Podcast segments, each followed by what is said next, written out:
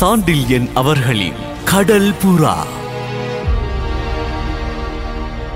நீர்க்குடங்கள் நான்கு. சிறுவணியர் வீதியில் இருந்த தன் வீட்டு கடைக்கட்டின் பெரும் அறை ஒன்றை சரல் என்று திறந்து விடுதலைக்கு இதோ வழி என்று அமீர் சுட்டிக்காட்டிய நான்கு பெரும் பிசாசுகளை கண்டதும் திட்டமும் வழியும் தள்ளென புரிந்து விட்டதன் விளைவாக அனபாயனுக்கும் அவனை சேர்ந்த மற்றவர்களுக்கும் சந்துஷ்டிக்கு பதிலாக சீற்றமே பெரிதும் ஏற்பட்டதால் கனல் கக்கும் விழிகள் பல அமீரின் மீது திரும்பினவென்றாலும் அமீர் மட்டும் அந்த விழிகளை ஏறெடுத்து பார்க்காமலும் தன் விழிகளை எதிரே அறையின் பெரும் பாகத்தை அடைத்து நின்று அந்த நான்கு பிசாசுகளின் மீதே நாட்டிக்கொண்டும் நீண்ட நேரம் நின்றார் அந்த பிசாசுகளை பார்க்க பார்க்க அவன் ஓரளவு இருந்த இடத்தையும் சூழ்நிலையையும் கூட மறந்துவிடவே அவன் விழிகளில் பெரிய அன்பும் ஆர்வமும் துளிர்விட்டதன்றி அந்த பிசாசுகளை பற்றி அவன் விளக்க முற்பட்ட போது குரலிலும் அந்த அன்பும் ஆர்வமும் தொனிக்கவே செய்தன. அனபாயரே இளைய பல்லவரே. பிசாசுகளைப் போல் பயங்கர உருவங்கள் தீட்டப்பட்ட காரணத்தாலேயே பிசாசுகளே எதிரே நிற்பது போன்ற பிரம்மையும் அச்சத்தையும் அளிக்கும் இந்த நான்கும் மண்ணால் செய்யப்பட்ட குடங்கள்தான். ஆனால் பாலூரில் உள்ள அத்தனை பொன்னையும் கொட்டி கொடுத்தாலும் இந்த குடங்கள் அகப்படுவது கஷ்டம். தலையை வெளியே நீட்டும் கொட்டை எடுத்தெறியப்பட்ட முந்திரி பழம் போல் அடியில் சற்று குறுகலாகவும் இடையே பெரியதாக புடைத்தும் கழுத்தில் வளைவுக்காக சிறிது குறுகிய போதிலும். பெரும் வாய்களோடு உங்கள் முன்பு தோற்றமளிக்கும் இந்த நீர்க்குடங்கள் நான்கும். உலகத்தின் ஒரே இடத்தில்தான் கிடைக்கின்றன. அந்த இனம்தான் சீனா. பார்ப்பதற்கு உலோகத்தால் செய்யப்பட்டவை போல் தெரியும். இந்த பெருங்குடங்கள் உண்மையில் மண்குடங்கள். சீனத்தின் உயர்ந்த மண்ணிலே செய்யப்பட்டதால் சாதாரணமாக உடையாதவையும் மிகவும் கடினமானவையும். முந்திரி பழம் போலவே செவ்விய வர்ணம் பூசப்பட்டதாலும் பிசாசுகள் போன்ற பல உருவங்கள் அந்த சிவப்பு வர்ணத்தின் மீது வெள்ளைக்கோடுகளாக இழுக்கப்பட்டிருப்பதாலும் பார்ப்பதற்கு மிகவும் பயங்கர தோற்றத்தை அளிக்கக்கூடியவையுமான இந்த மண்குடங்களில்தான். சீனர்கள் தங்கள் கப்பல்களில் பயணத்திற்கு நீர் சேகரித்து வைக்கின்றார்கள். இந்த நீர்க்குடங்களில் விலை அதிகமாகையால் இவற்றை சாதாரண மரக்கல சொந்தக்காரர்கள் வாங்குவதில்லை. பெரும் வணிகரும் தனிகரான மாலுமிகளுமே வாங்க முடியும். மரக்கலங்களில் நீர் எடுத்து செல்ல இந்த மண்குடங்களை விட சிறந்த பாண்டங்கள் உலகத்திலே வேறெந்த நாட்டிலும் கிடையாது. அரபு நாட்டு மரக்கலங்களில் மரக்குடங்களில் நீர் சேகரித்து வைக்கப்படுகின்றது.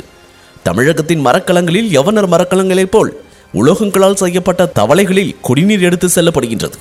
ஆனால் அவை அனைத்தும் இரண்டாம் பஷம். ஏன் தெரியுமா? என்று கனவில் பேசுபவன் போல் பேசிய அமீர் கனவில் கேள்வி கேட்பவன் போல கேட்டான். அவன் மனம் கனவுலகில் சஞ்சரித்துக் கொண்டிருக்கவே யாரிடமிருந்தும் பதில் வராது போனாலும் பதில் வந்ததாக பாவித்துக் கொண்டு அந்த பதிலுக்கு பதில் சொல்லும் முறையில் மேற்கொண்டு விவரிக்கவும் தொடங்கி. சொல்லுகின்றேன் கேளுங்கள். யவனர் மரக்கலங்களிலும் தமிழகத்தின் மரக்கலங்களிலும் உள்ள குடங்கள் செம்பு அல்லது பித்தனையினால் செய்யப்பட்டவை. உலோகத்தில் வைக்கப்படும் நீர் கால கிராமத்தில் பாதிக்கப்படுகின்றது. உலோகத்தின் அடியில் பல பல விதமான வண்டல்கள் சீக்கிரம் தேங்குகின்றன. ஆகவே இந்த மரக்கலங்கள் இரண்டு மாதங்களுக்கு ஒரு முறை ஏதாவது ஒரு துறைமுகத்திற்கு நீர் சேகரிப்பதற்காகவே செல்ல அவசியம் ஏற்படுகின்றது. அரபு நாட்டு மரக்கலங்களில் நீர்க்குடங்கள் மரத்தால் செய்யப்பட்டவை ஆகையால் உலோக தவளைகளை விட அவை சிறந்தவை. ஆனால் மரத்தில் நீரின் சம்பந்தத்தால் சீக்கிரம் பாசி பிடிக்கின்றது.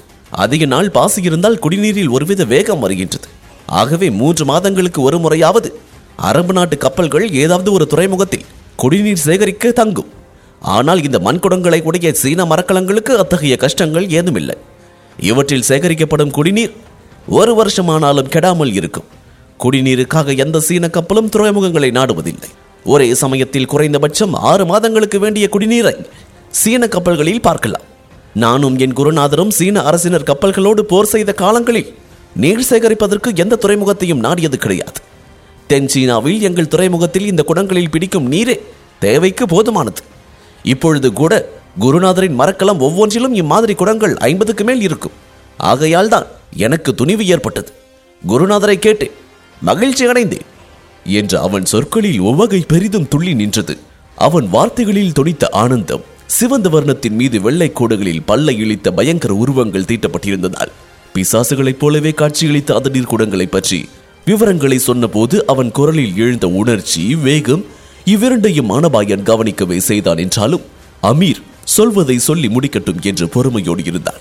அதிக பொறுமையில்லாத கருணாகர பல்லவன் மட்டும் அமீரின் கனவில் குறுக்கிட்டு அமீர் உங்களுக்கு குருநாதரை கண்டதும் ஆனந்தம் நீர்க்குடங்களை நினைத்ததும் ஆனந்தம். இன்னும் எதிதில் ஆனந்தம் இருக்கின்றது என்று கோபத்தால் கடுமை பெரிதும் கலந்து நின்ற சொற்களை உதிர்த்தார் நீர்க்குடங்களின் மீது நாட்டிய கண்களை நாட்டியபடி இளைய பல்லவனை திரும்பி பாராமலே. எனது உயிர் தோழர் தமிழகத்தின் பிற்கால பேரரசர் அனபாயரையும் அவரை சேர்ந்தவர்களையும் தப்ப வைப்பதில் இருக்கின்றது. மூன்றுக்கும் பெரும் சம்பந்தம் இருக்கின்றது. என்றான் அமீர். அவன் சொன்னதன் பொருள் திட்டவட்டமாக விளங்கவில்லை ஆதலால். அதற்கு விளக்கம் கேட்க இடையே பாய்ந்தது ஒரு குரல். எந்த மூன்றுக்கும் சம்பந்தம்? என்று இயற்கையாக கடுமையில்லாத குரலில் சற்று கடுமையை வரவழைத்துக் கொண்டு காஞ்சனா தேவி கேள்வியொன்றை தொடுத்தாள். அமீர் மெல்ல தலையை திருப்பி காஞ்சனா தேவியின் கண்களோடு தன் கண்களை ஒரு வினாடி சந்திக்க விட்டான். பிறகு சொன்னான் குருநாதரை சந்தித்தது சீன நாட்டு நீர்க்குடங்கள் என்னிடம் இருந்தது. அனபாயர் இந்த ஏழையின் உதவியை நாடியது. இந்த மூன்றிலும் எனக்கு ஆனந்தம். மூன்றுக்கும் நெருங்கிய தொடர்பு இருக்கின்றது.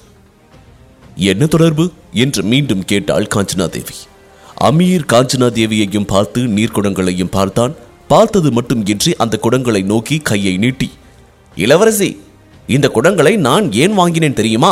என்று கேள்வியையும் கேட்டான். எனக்கு எப்படி தெரியும்? என்றாள் காஞ்சனா தேவி அவன் கேள்வியில் அதிக சிரத்தை காட்டாமல். ஆனால் நீர்க்குடங்களை மீண்டும் நோக்கிய அமீரின் கண்களிலோ சிரத்தையும் கனிவும் மிதமிஞ்சி பறந்து நின்றன. இந்த நீர்க்குடங்களை நான் வாங்கிய போது இவை உங்களை தப்ப வைக்கும் என்று நான் கனவு கூட காணவில்லை. இந்த நில வாழ்க்கையில் சலித்ததால் நீர் வாழ்க்கையை மேற்கொள்ள இவற்றை வாங்கினேன். கடல் என்னும் காந்தம் என்னை இழுத்ததால் என் வாணிபத்தை ஏற கட்டிவிட்டு ஒரு மரக்கலம் வாங்கி திரைக்கடலோடு திட்டமிட்டேன். அந்த திட்டத்தின் முதல் படியாக இவற்றை வாங்கினேன். குருநாதரிடம் மரக்கல பயிற்சியை அடைந்த பிறகு வாணிபம் செய்வதாயிருந்தால் தரை வாணிபம் வேண்டாம். அலைக்கடலில் ஓடி மரக்கலத்தின் மூலம் வாணிபமே புரிவோம் என்ற ஆசை ஏற்பட்டது. அந்த ஆசையை பூர்த்தி செய்வதற்காக பாலூர் வந்தேன். வாணிபத்தை பெருக்கினேன். சென்ற வருடமே வாணிபத்தை ஏறக்கட்டி மரக்கலம் வாங்கி நீரின் மேல் நடந்திருப்பேன். ஆனால் கடலைப் போலவே மற்றொரு காந்தம் என்னை பற்றி கொண்டது. இந்த பாலூரிலே. என்று சொல்லிக் கொண்டே போன அமீர் சற்று நின்று அனபாயிரை திரும்பி நோக்கினார். அது இந்த காந்தம்தான். இவர் நட்பில் சிக்குண்டேன். பாலூரில் தமிழருக்கு தொண்டு புரிய தீரமும் சாகசமும் நிறைந்த செயல்களில் இவர் ஈடுபட்டதைக் கண்டு முதலில் வியப்பின் வசப்பட்டேன். பிறகு இவர் அடிமையாகவே ஆகிவிட்டேன். இவர் மூலம்தான் இப்பொழுது இந்த அடிமை தலையும் போகின்றது. ஆனால் அந்த அடிமை தலை எத்தனை இன்பமானது! என்று சொல்லி பெருமூச்சு விட்டு அமீர் திடீர் என்று தன்னை திடப்படுத்திக் கொண்டு அந்த நட்பு அவர் விடுதலைக்கு மட்டுமல்ல அவர் நண்பர்கள் விடுதலைக்கும் மார்க்கம் கேட்டது. சமயத்தில் குருநாதரும் வந்தார். என்னிடமும் சந்தர்ப்பவசத்தால் நீர்க்குடங்கள் இருந்தன. விதி எப்படித்தான் காரியங்களை நடத்திக் கொள்கின்றது பாருங்கள். குருநாதர் இல்லையேல் இந்த நீர்க்குடங்களால் எந்த பயனும் இல்லை. ஏனென்றால் இத்தகைய நீர்க்குடங்கள் சீன கப்பல்களுக்காகவே ஏற்பட்டவை. வேறு கப்பல்களில் இவற்றை ஏற்ற சொன்னால் நமது திட்டம் அம்பலமாகிவிடும். ஆகவே குருநாதரை கண்டது மகிழ்ச்சி அடைந்தேன். அவர் மரக்களத்துக்கு நீர் சேகரிக்கும் பாவனையில் அவர் மரக்களத்தின் ஐந்தாறு குடங்களை ஊருக்குள் கொண்டு வருவது போகும்போது குடங்களை மாற்றி விடுவது அல்லது கூட சேர்த்து விடுவது. சில குடங்களில் நீர் சில குடங்களில் மனிதர்கள். யார் கண்டுபிடிக்க முடியும்? குருநாதர் வந்ததால் குடங்களுக்கு பயன் பிறந்தது. குடங்களுக்கு பயன் பிறந்ததால் அனபாயருக்கு நான் உதவ முடிந்தது. மூன்றுக்கும் சம்பந்தம் கேட்டீர்களே புரிகின்றதா தேவி? என்று கேட்கவும் செய்தார்.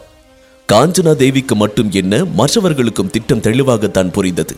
எதிரே பயங்கரமாக உயரமாக நின்ற நீர்க்குடங்களை கவனித்த அனபாயன் இந்த நீர்க்குடம் ஒவ்வொன்றிலும் மனிதர் எழுந்து நின்றாலும் தலை வெளியே தெரியாது. விந்தையான திட்டம் என்று தனக்குள்ளேயே சொல்லிக் கொண்டான். அமீர் சொல்வது போல் இந்த நீர்க்குடங்களில் ஒளிந்து சென்றாலும் இவற்றை பாலூர் சுங்க அதிகாரிகள் சோதிக்க மாட்டார்கள் என்பது என்ன நிச்சயம்? என்று தன்னைத்தானே கேட்டுக்கொள்ளவும் செய்தான் சிறிது சந்தேகத்தோடு. அனபாயன் மனதில் ஓடிய எண்ணங்களை அமீர் புரிந்து கொண்டிருக்க வேண்டும். ஆகவே அவன் சொன்னான் இந்த நீர்க்குடங்களையும் சுங்க அதிகாரிகள் சோதிக்கலாம் என்று நினைக்கின்றீர்கள். ஆனால் நீர்க்குடங்கள் சுங்க சாவடிக்கு செல்ல வேண்டிய அவசியமில்லை.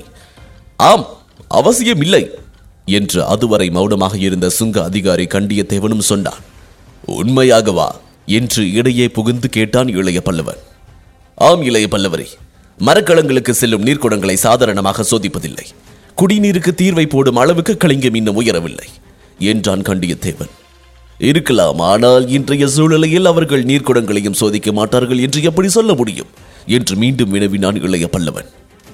சொல்ல முடியாது என்று ஒப்புக்கொண்ட கண்டியத்தேவன் நிலமார்க்கங்களை அடைந்துவிட்ட பீமனும் அனந்தவர்மனும் உங்களை நீர்வழியிலும் தப்பவிட மாட்டார்கள். இத்தனை பெரிய நீர்க்குடங்கள் வண்டியில் போய் நீர்க்கரையில் படகுகளில் ஏற்றப்படும் முன்பு சோதிக்கப்படலாம். அப்படி சோதிக்கப்பட்டால் அதில் ஆபத்து இருக்கத்தான் செய்யும் என்று வலியுறுத்தினான். ஆபத்து இருவகையானது என்று சுட்டிக்காட்டினான் இளைய பல்லவன்.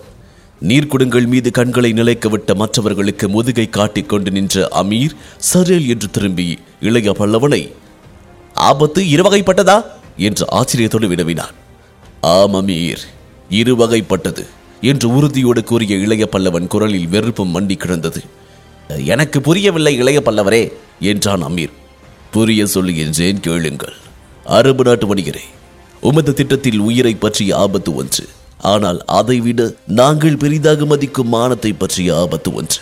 ஆக இரண்டு ஆபத்துக்கள் இருக்கின்றன.